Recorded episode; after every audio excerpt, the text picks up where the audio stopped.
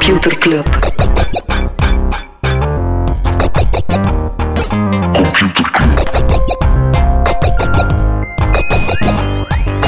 Computer Club. Hey Smolly, Hey Freddy, welkom. Welkom terug. welkom. Welkom bij Computer Club, een wekelijkse podcast over technologie. Iedere aflevering selecteren Freddy en ik een eh, interessant artikel en presenteren een feitje. Ik vraag me af, moeten we daar samen over babbelen als een soort vorm van traumaverwerking? Over wat? Mark Zuckerberg op een surfplank met een Amerikaanse vlag. Ik heb dat gemist. What the fuck, Smolly? Hij leeft... Wanneer was dat? Vandaag? Eh, eh, Mark Zuckerberg heeft op 4th of July op zijn foilboard, weet je zo een, Ja? een, een surfplank dat je zelf zo wat kunt voorprofileren met een gigantische Amerikaanse vlag met Sweet Home Alabama. Oh my god. Ja, Ik heb dat anderhalve gemist. minuut, absoluut. Wat? Het ding waarvan dat je denkt, is het een Ah, deepfake? ja. En het staat gisteren, op zijn Instagram. Ja, nee, ik zag inderdaad net op Twitter een, een, eh, cartoon daarover voorbij komen. Ik, allee, ik was wereld half dat het gemist? Ik weet het niet. Het is, het is intens. Het is super intens. Ja, ik, zit, ik zit in een NBA is echt in welke 2K21 wereld, streak Mark? op mijn eh, want, voorbij want weekend, dus ik heb het gemist. je denkt dat Mark toont van ik ben er nog altijd voor de American people, want het is... eh what Ja. the fuck, wat is het? Oké, bon. Bekijk het, baal mij op en dan gaan we het eh, samen verwerken. Ja. Smolly, wat, eh, waar gaan we het eh, deze week niet over hebben? We moeten even iets rechtzetten. Met dank aan Sander, die dat getweet heeft naar ons. Microsoft heeft wel een Airtable-concurrent. Die heet Microsoft Lists. En dat zit ergens verbo- verborgen in Office 365, maar het bestaat. Oké, kijk. Sander wees ons op. Zalig dat wij gefactcheckt worden. Yes. vind dat wel intens. Waar, Maar goed voor de waarheid, hè. waar gaan we het nog niet over hebben? Ehm, wel, ehm, in China is er een eh, bijzondere eh, revolutie aan de gang. De. Tangping-revolutie. En dat is Chinees voor lying down. Eigenlijk een slapende revolutie. Ehm, nee, er wordt er zo een, meer en meer protest op. eh, heb je ooit al van de eh 996-regime gehoord? Nee. Dat betekent 9, van 9 tot, s ochtends tot 9 s'avonds, werken 6 op 7. Uh, Ja, dus basically ook bij heel veel Chi- Chinese 72 techbedrijven. uur En daar zijn nu, eh, ja, daar zijn nu heel wat eh, Chinezen zijn dat beu. Dus die, eh, die delen foto's die dan natuurlijk meteen offline gehaald worden van gewoon zij die liggen te chillen. Dus het is een soort slapende revolutie. Maar bijvoorbeeld ook de video-app Kaichu, die stopt met weekendwerk. ByteDance is ook aan het bekijken dat ze gaan afvoeren. Dus het zal maar de vraag zijn of dat er geluisterd wordt naar al die slapende Chinezen. ik heb onlangs een artikel gelezen, ik weet niet meer waar het was, ik denk op Rest of World, over Chinezen die TikTok gebruiken om aan te klagen hoe dat er in de fabrieken gewerkt wordt. En dan zo TikToks maken van, kijk wat monotoon job dat ik hier zit te doen. Maar de anderzijds ook heel veel mensen lokt die dat zo heel satisfying vinden om te kijken naar een video van iemand die elke keer opnieuw dezelfde handeling Ja, doet. ja, zo, wij checken het als ASMR Ja. en die Zij persoon zien is daar compleet een uitgehold aan het geraken. eh voilà, schone wereld. Perfect. Schone wereld. Nog nog nieuws? Wel eentje, eh, een vriend van de show, Dries de Poorter, heeft een nieuwe tool ontwikkeld. Op het moment dat mensen dit luisteren, staat het al live, maar Dries heeft ons in primeur getoond. Een soort tool waarmee, dat je, eh, waarmee dat eigenlijk de livestreams van de Vlaamse politici, van het Vlaams parlement, worden bekeken of dat er iemand op zijn gsm bezig is met de, ja, eigenlijk niet zijn job aan het doen is, of haar job aan het doen is. Sommige politieke journalisten zullen zeggen, ja, maar dat is ook wel hun job om de gsm zitten. En dan wordt er een tweet uitgestuurd vanaf het account Flemish Crawlers. Ja. Ja, met een eh, screenshot van die persoon, die politicus in kwestie, die eh, niet aandachtig zit op te letten. Eigenlijk is het vooral een mooie aanklacht aan de... Ja. een beetje de, de surveillance cultuur camera's. en facial recognition. Ja, eh, het zegt veel als politiekers. Ja, het is niet plezant hè, om plotseling in een facial recognition En algoritme dat heel ongenuanceerde, Ja. contextloze nuances, ehm, conclusies trekt. Ja. Alweer een zeer, alweer een pareltje van onze maand Dries. Het zet toch wel aan tot denken, hè, die Dries. Wauw. Wat een filosoof. Nee, Dries, we love you. Eh, ja, we hebben nog wel... Goh, ik weet niet, heb je nog een cyber jingle voor mij? Ik heb een cyberjingle. Ja, we die zelf niet. dus Cybernews. hopelijk was dat juist. Ik heb er gewoon doorgeluld, denk ik. Ehm, en eh, ja, terug eh, ja, voor de zoveelste keer. Bon, misschien moeten we de rubriek dan ook bijna sunsetten. Eh, nee, voor de zoveelste keer een Russische bende. Grootschalige aanval uitgevoerd op een hoop systemen. Ook terug via zo'n back-office IT-systeem, Kaseya. Beetje zoals SolarWinds, zo'n tool die gebruikt wordt om IT-updates door te voeren en is van daaruit naar tal van softwaresystemen gepusht, onder andere kassasystemen. En in, Zwe in Zweden bijvoorbeeld ligt er volledig supermarktketen plat. Maar En die Russische bende die eist 70 miljoen voor de universele ja, decryptor, dus dat is niet slecht. Ja, maar bon, zoveelste voorbeeld van ja, wellicht heel wat onbeveiligde software. En het zal zeker niet de laatste keer zijn Mhm. ja, dat er toch veel dingen in de echte wereld ook plat gaan. eh, voilà. Freddy, ik zie hier net in onze peperdure software dat we daarnet een jingle, een kans voor een jingle hebben laten liggen. Ik ga hem nu alsnog geven. Zuckerberg. Oké, dat was het. Dat was bij de man op de surfplank Welke was het? Zuckerberg. Ah, ja, amai, dat is echt een kans die we laten liggen. En Echt, een bal voor een open doel. Dus een beetje Lukaku die tegen Italië, tegen de bil van eh een Italiaan schopt. voilà. Het is ook een beetje een gemiste kans om niet gewoon te starten met Sweet Home Alabama. Daar hebben we er echt niet op. Freddy, heb jij nog non-nieuws? Ja, maar ik ga het opsparen voor de nieuwsbrief. De nieuwsbrief. De nieuwsbrief. Kijk, mijn Oscar-winnende prestatie ja, neerzetten. nieuwsbrief.computerclub.online. Right. Nog wat non-nieuws en een, eh, ook een derde stuk van de week. Yes. Yes. Freddy, ik heb ook een eh, artikel gelezen dat ik graag Ik zou ik bespreken. met al zoveel, ja. Yes, eh, Ik kan ik niet zo goed doen alsof ik verrast ben, Smalling. Oké. Ik wil het nog een keer hebben over een Chinees bedrijf. En Een dat, Chinees bedrijf? dat bedrijf, dat heet Didi, is vorige woensdag naar de beurs gegaan. De beurs Naar de beurs gegaan? Ja, Nee, echt waar. Heel veel geld opgehaald. En dat is nat- natuurlijk altijd een feest, hè, want de eerste dag was dat bedrijf 70 miljard dollar waard. Didi is een, een beetje de Chinese tegenhanger van Uber, taxi-app. En zoals heel veel andere taxi-apps heeft het eh, vorig jaar veel verlies gemaakt. En dit jaar, het eerste kwartaal, toch wel wel winst. Het is sowieso een riskant aandeel. Ik zou er niet meteen in investeren, want je hebt de handelsoorlog tussen de VS en China. Maar er is natuurlijk nog meer, want vrijdag ging het al mis. China zit niet alleen in boel met de US, maar zit ook gewoon in boel met zichzelf. Chinese officials die hebben eh, vorige week vrijdag gezegd van die Didi, jullie misbruiken data van klanten. Dus de, de Het cybersecurity ironische, waakhond- dat is echt de meest ironische aanklacht. Echt, hè? Jullie misbruiken data van klanten. Ze hebben gezegd tegen de Chinese app stores, jullie moeten die apps als tijdelijk verwijderen. Zo ook de Apple Store. Ah, de, de App Store van Apple. Ja, ja, gewoon alles wat in China mag, mag gewoon de, de app niet, niet gedownload worden. En zolang dat het onderzoek loopt naar Didi door de Chinese overheid, mogen er geen nieuwe klanten, dus geen Ook nieuwe super heftig, hè? Dat is dus mega heftig. En de, Didi heeft meteen gezegd, het is goed, wij, wij gaan volledig alles openstellen voor de Chinese regering. Ik Wij dacht dat ik zag dat er 347 miljoen users zijn of zo. Het is Oh. echt massief, het is Het is- huge. Ja, ja, het is de grootte van Uber, maar dan in China. Eh, en de cyberautoriteit die zegt van, kijk, dat is zo'n kritische software, dat we... ehm, het is eigenlijk in, in het belang van de nationale veiligheid, dat, dat de, de technologische kritische infrastructuur wordt doorgelicht. Ja, dat is uiteraard niet de eerste keer, we hebben het er al een paar keer over gehad, de Chinese overheid die in de clinch ligt met haar eigen bedrijven. Eh, een paar maanden geleden zat Didi er ook al tegen de concurrentieregels. De autoriteiten hadden toen ook onderzoek gedaan om te kijken van, heeft Didi geen oneerlijke concurrentie? Zijn die niet te groot? Hebben die niet de te kleine spelers gewoon kapot aan het maken? En dat komt voornamelijk omdat Didi in 2016 een deal heeft gesloten met... Uber? Ja, inderdaad. Ze hebben toen eigenlijk een soort ruil gedaan met, met Uber en gezegd van, kijk, jij ziet ook dat jullie Chinese markt dat niet van de grond gaat komen. Geef die gewoon aan ons en we geven in ruil wat aandelen van Didi aan Uber. Dus wij nemen eigenlijk jullie Ik denk dat business Uber over. inderdaad iets 10%, 15% bezit van Didi of zo. Eh, hè. ik zou even moeten rekenen. Ze zijn nu ja, ongeveer 10%. Dus eh, Uber heeft eh 8 miljard aandelen, allee, dollar in, in Didi zitten. Dus eigenlijk een, een handige manier om te investeren. Als je in Didi wil investeren, maar niet rechtstreeks in het bedrijf, dan kun je. In, in, dat is beter om Uber aandelen te kopen. Mag, Eh, mag dat, wat Uber en Didi gedaan hebben? Ja. Maar mag één bedrijf, mogen, mogen die afspreken van wij gaan niet in die markt en jullie blijven uit Ja, onze wij- markt? Dat lijkt Het was niet van je mag niet in, het was meer wij nemen jullie Chinese tak over, want ze zaten erin. Hè. En ze hebben gezegd van. Kijk, dat ga je niet van de grond komen. Geef het gewoon aan ons over. En we in ruil voor wat aandelen.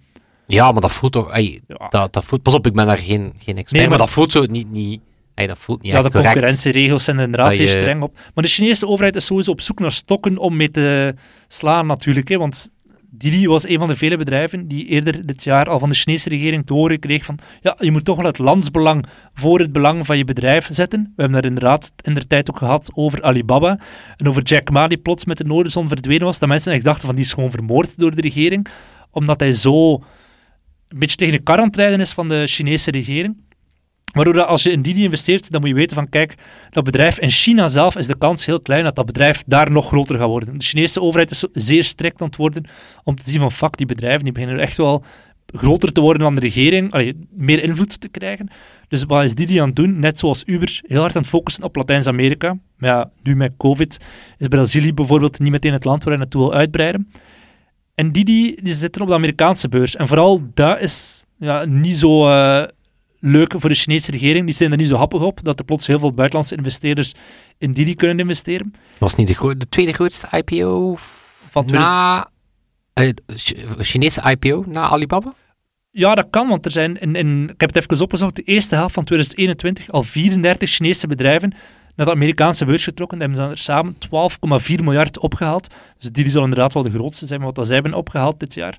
Het probleem is, die Amerikaanse regulatoren, die willen zeer strikte doorlichtingen doen. Ja, als je naar de Amerikaanse beurs gaat, dan moet je helemaal doorgelicht worden door zo'n regulator. Of regulator. Enkelvoud regulator. Ja. Ja, maar, maar ja, de Chinese dat klinkt ook wel serieus. Dat klinkt alsof dat je voorover moet buigen en Ja, en even eh, de cijfers diep mag naar, de, dieper naar de cijfers gekeken wordt. Ja, maar de Chinese overheid staat er uiteraard niet voor te springen. hè, dat er zo een externe partij even heel de, de Chinese bedrijven gaat screenen. Ja, de Amerikaanse overheid, eh, dat staat nu niet in mijn voorbereiding, maar die, hebben, die, hebben, die zijn ferm tegen de lamp gelopen met zo de Chinese Starbucks. Ben de naam vergeten, maar die zijn naar de Amerikaanse beurs ook getrokken. En toen bleek dat eigenlijk een halve scam was. Waardoor die ja, Amerikaanse regulatoren een beetje met schaamrood op de wangen moesten zeggen we hebben er ons huiswerk niet goed genoeg gedaan, dat die nog kritischer gaan kijken naar Chinese bedrijven. Maar Didi is niet de enige die tegen de lamp is gelopen. Enkele dagen na die aanklacht, eh, vorige week vrijdag, dat de Chinese overheid zei van kijk, jullie zijn hier geen, geen eh, ja, jullie zijn technologisch kritische software aan het uitvoeren naar het buitenland, hebben ze ook twee andere gelijkaardige bedrijven en ook zo'n onderzoek eh, dat ze erbij bij, bij zijn begonnen. Het eh, grootste recruitment platform van China, staat ook op de Amerikaanse beurs, en een soort truck... eh, Uber voor trucks, die ook op de Amerikaanse beurs staat, ook een Chinees bedrijf. En ook hier weer dezelfde regels. Jullie mogen geen nieuwe gebruikers toevoegen zolang dat onderzoek loopt. Dus eigenlijk gewoon ja, een beetje de eigen markt kapot maken om toch maar de grootste te willen zijn als overheid. Grappig wel, Softbank die heeft aandelen in zowel Didi als in dat truckbedrijf. Dus het is weer Softbank die aan het kortste eindje trekt. Wat ik wel fascinerend vind in heel dit verhaal is dat ehm, Jack, nee, Pony, Ponyma van Tencent, die zit in alle drie die bedrijven, maar die ontspringt zo telkens de dans met Tencent als het gaat over de overheid die de Chinese bedrijven ehm, ja, met hun in de clinch ligt. We hebben Jack Ma gehad, die, waarvan men dacht, die is bijna vermoord, want die is plots van de radar Ja, verdwenen. compleet, hè. Ja, ja, Didi, die dus nu ook in de clinch ligt met de Chinese regering, heel veel andere bedrijven. Maar Ponyma, die kan zich zo opstellen dat hij eigenlijk zeer dicht aanschuurt tegen wat de regering wil. Een beetje zoals dat Google in het Westen eigenlijk ook doet. Hè. Je hebt zo altijd, er wordt gebashed op, op Jeff Bezos, er wordt gebashed op Mark Zuckerberg, maar niemand die Google in vraag stelt, of toch zeer weinig mensen. Ponyma, die slaagt er ook in. Ja, WeChat, die gaat op vlak van censuur verder eh, dan wat de overheid wil, gaan ze er heel goed in mee. Ze geven cloud computing eh, aan de overheid. De developers van Tencent hebben ook meegeholpen met de COVID-app. Dus van al die Chinese bedrijven lijkt Tencent vooralsnog gewoon de dans te ontspringen, omdat die zo hard aanschuren, of zeer goed aanvoelen wat de overheid wel en niet gaat toelaten. Ja, maar het is, ik vind wel, het is, het, is, het is wel crazy, opmerkelijk wat China dit jaar aan het doen is met zijn techbedrijven. Ja, eerst was het groei, groei, groei en we gaan hier, dit wordt onze nieuwe speerpunt. Uithangbe- uithangbord bijna. Hè. Zo de, Ja, en dan nu plots beseffen van fuck, die techbedrijven zijn echt zeer groot. En als die software ooit in handen komt van het buitenland, en die, die, die nu, waaraan nu als buitenlander kun je erin beginnen investeren en zo. Ze hadden al wel investeringen van Sequoia Capital en zo, maar dat is natuurlijk nog iets anders dan een wildvreemde ja, Jan met de pet die Ja. kan eh, kopen. Blijkbaar zou het probleem rond die data, zou het probleem zijn dat, dat er data van Amerika, dat er data van wellicht Amerikaanse users dan in Amerika bijgehouden wordt. Mm. Dus eigenlijk is het probleem niet zo, dat is niet echt, dat is vrij normaal. Dat is wat China Maar voor de Chinese regering. Ja, Ja, wel, dat is ook wat China zelf afdwingt andersom. over zijn. Mhm. Andersom, dus het is, het is inderdaad opmerkelijk dat ze nu een soort onderzoek beginnen naar iets wat eigenlijk de soort default datagedrag is. Ja, ja. Maar ze zijn er gewoon geen fan van. Ze zijn gewoon een stok aan het zoeken om mee te slaan, hè, om die bedrijven toch aan het lijntje te houden. En je voelt ook meteen in de reactie van een Didi en zo, dat die meteen zeggen, het is goed, we zullen luisteren, we gaan alles aan doen om jullie niet voor, eh, tegen de kar te rijden. Dus het is een beetje eh, dubbelzijdig. Is, er, eh, is dat ook nu niet zo... Is die een Chang Wei? CEO van Didi? Is dat ook niet zo wat rockstar type? De oprichter. Ja. ja. Ja, wel, ik zeg hetzelfde zoals met de Jack Ma, hè. die zo net iets te hard eh een eigen mening loopt te verkondigen of net iets te aanwezig zijn, terwijl die Pony Ma van Tencent, die geeft geen interviews of zo, die is zeer bescheiden, die ga je niet snel op een foute mening betrappen. Terwijl dan een Jack Ma, ik denk dat de Chinese regering het eh, allemaal fun en games vond, doordat hij plots wel heel veel macht begon te krijgen. Ja, hallo. Freddy, mag ik een, eh, een, een jingle aan jou geven? Ja. Computerklas. Voilà, ik heb die niet onderbroken, uit respect voor Sebastiaan die de jingle gemaakt Voor het heeft. vakmanschap. Ehm, ik heb een eh, rapport gelezen, echt een rapport, eh, als pdf. Een e-mailadres voor moeten achterlaten. Ik heb er eh, marketingmails voor moeten... Dan wat? zit je ergens in HubSpot in een ik funnel. zit eh, ergens in een marketing funnel, met name bij Nokia. met name bij het cybersecurity afdeling van Nokia. Dus de kans dat die mij echt iets kunnen verkopen is extreem klein. Ik zal daar gewoon eerlijk over zijn. Maar het is een rapport waarbij dat ze in, eh, gedurende heel 2020 eh, meer dan 200 miljoen devices hebben gemonitord op zoek naar ja, een soort top of the pops van malware, virus, wormen, infecties. Dus ze hebben, ze hebben ja, gewoon eens gaan kijken ehm, waar het vind je het meest virus? ja, en eh, het begint met wat zijn de meest geplaagde platformen? Je- Windows XP. Jawel, dus het zit, het zit inderdaad niet op versienummer, maar inderdaad in, die, in, dat, ja. soort, in dat soort Ja, termen. Windows kan je, is toch het meest populaire platform. Ja, en hoeveel procent van alle infecties... Voor hoeveel procent van alle infecties is Windows verantwoordelijk? 34 procent. Dat is dat een zeer goede schatting. Zeg? Dat eh, 38 Amai, procent. Eh, een stijging tegenover vorig jaar, toen kwamen ze van 35 procent. Oké, wat staat er nog in? Android. Op welke plek?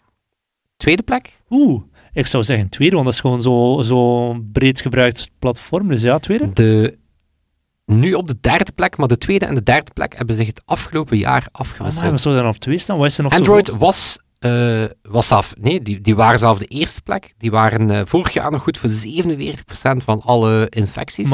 En nu is dat nog slechts 26%. Maar dat is nog altijd heel veel. Eh, maar er is een nieuwe, ja, een, nieuwe, een nieuwe klimmer die waarschijnlijk volgend jaar eh, zelf Windows gaat AWS? voorbij steken. staan? Google Cloud? Nee. Linux? Het, is, het, is, het heeft ook met het internet te maken, maar net het omgekeerde van een cloud. Gewoon on-prem... eh, Niet zozeer on-prem, Ah, nee, ik weet het niet. Nee, zeg maar. Internet of Things toestellen. Ah ja, ja, uiteraard. Van die Dus heel die, heel die reeks ja, sprekende amper, beveiligde, Furbies, ja. amper beveiligde smart home devices eh, was vorig jaar nog slechts 16% en is nu al goed voor 32% van Mhm. alle infecties. Dus daarvan voel je, dat gaat het, eh, dat gaat het allemaal overnemen.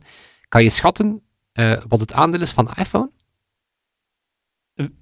5 procent? 1,7. Maar Het is wel verdubbeld op een jaar tijd. Ja.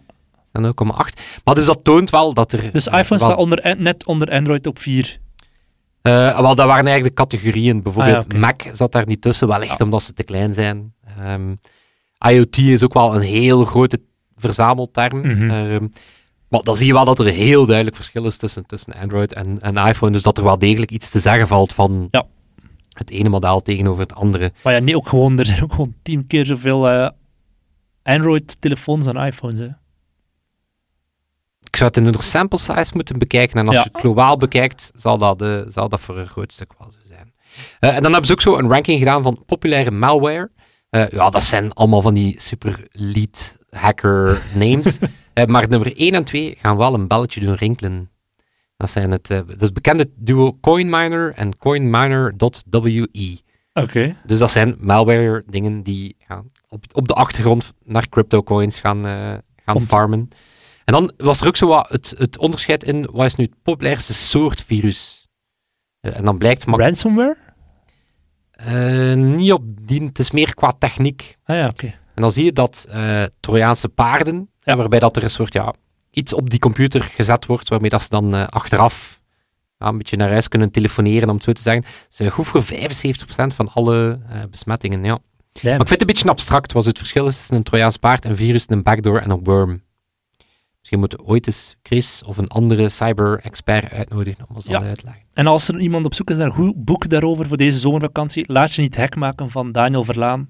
Is toch wel een soort introductie in malware, ransomware, wat je er tegen kan doen en zo. Je hebt ook zo'n goeie van een Wired uit hier, Sandstorm, denk ik. Dat ken ik niet. Dat gaat ook over zo onder andere het hacken van de Olympische Spelen en zo die heel, de hele grote hacking Als je dan toch iets wil doen deze zomer. Voilà. We kunnen in Tokio, we hebben nog een paar weken. Yes. Zeg Smolly, ik heb ook een artikel gelezen deze week. Oké.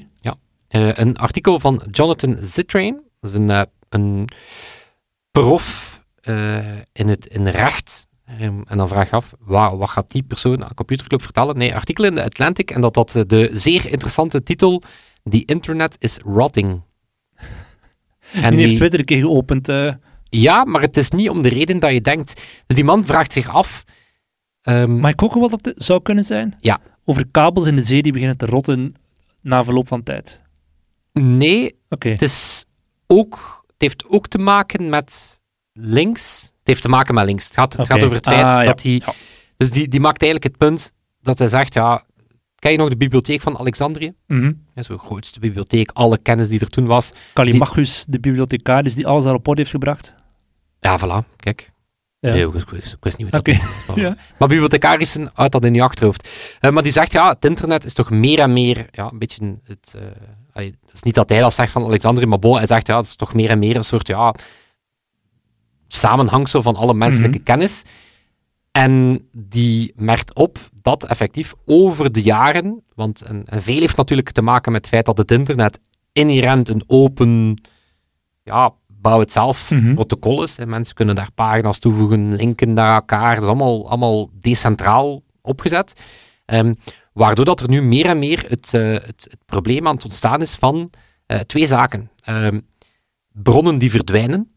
Hè, dat, dat heet dan link rot. Mhm. Dus dat betekent ja, de, de, Een link naar een website die weg is. die weg is. En wellicht misschien zelfs problematischer is dat die content ook wijzigt.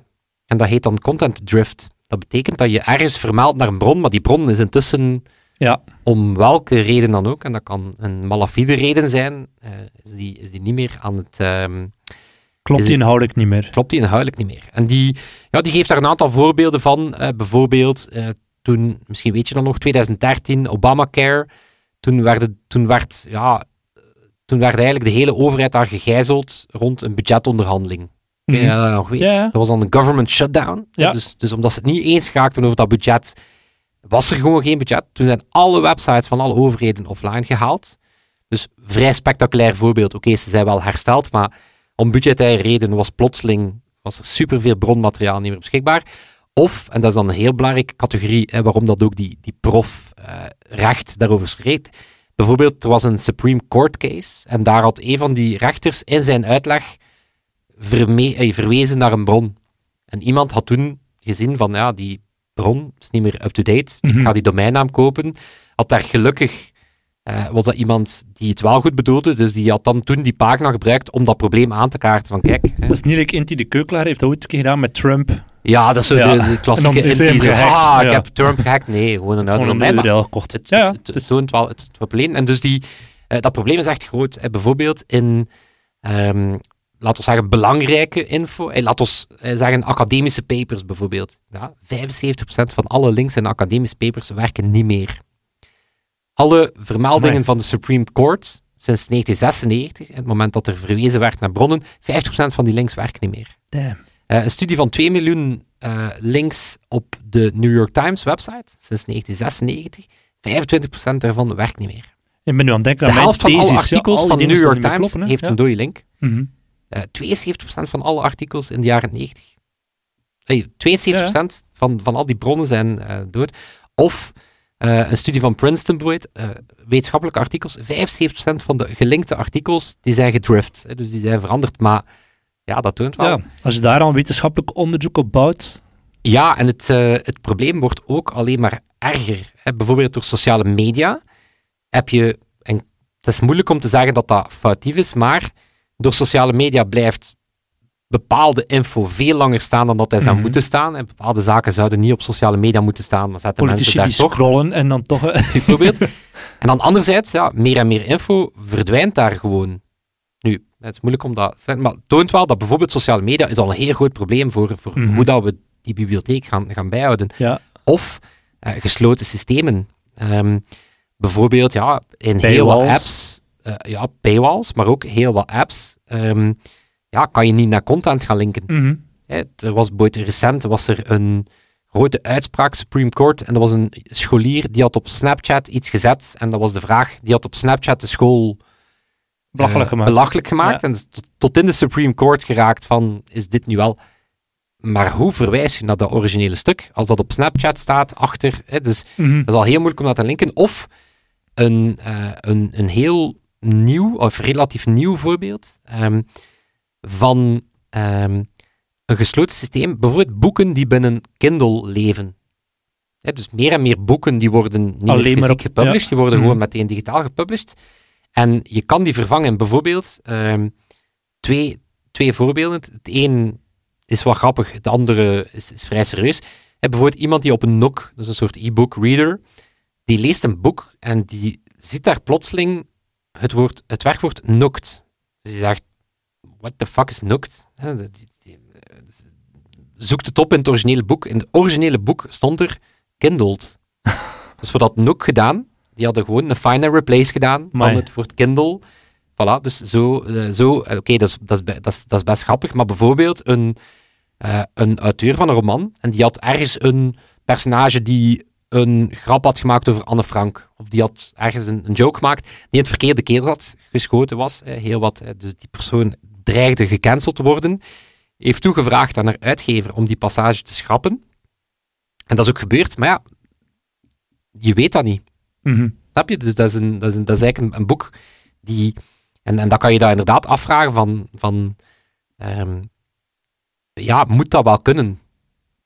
Is dat wel oké dat, er, dat er eigenlijk aan de originele bronnen gekomen wordt, zonder dat je dat kan, eh, kan gaan zien? Ehm, ja, en een, ander, een en ander heeft natuurlijk te maken opnieuw met het feit dat het internet principieel by design bedoeld is net om dat soort controle niet te hebben. Maar het is natuurlijk, het is een beetje ironisch dat Ja. het systeem dat, dat, dat je kennis breed verspreid en toegankelijk moest maken, tegelijkertijd ook by design Zeer vergankelijk is. zeer vergankelijk is. Dan heb je wel zo'n tools als het Internet Web Archive die dat een beetje proberen vatten, maar dat is zo ambitieus dat dat gewoon nooit gaat Ah, lukken. wel, het is inderdaad, er zijn, ehm, er zijn eh, een aantal initiatieven, want dat is natuurlijk ook, hè, dus, dus het, is, het, is, het, is, het is ergens zoiets waar dat je misschien nooit bij stilstaat dat het een probleem is, totdat je ontdekt van het is een probleem. Maar je merkt ook van ja, oké, je, je had dat niet kunnen voorzien. Ehm, want dat vond ik wel een interessante eh, van die auteur, die zei, ja, het is by design dat het niet voorzien is. En ook, je kan dat soort problemen, of je moet dat soort problemen niet per se anticiperen, want anders ga je het nooit creëren. Hè, die zei ook van, als je Wikipedia meteen zou gaan gecreëerd hebben met al die tools voor die moderatie, dan had de eerste Wikipedia wel echt nooit bestaan. Mhm. Dus initieel zeg je, oké, bluts met de buil, we gaan ervoor, en dan bouw je die systemen achteraf al in.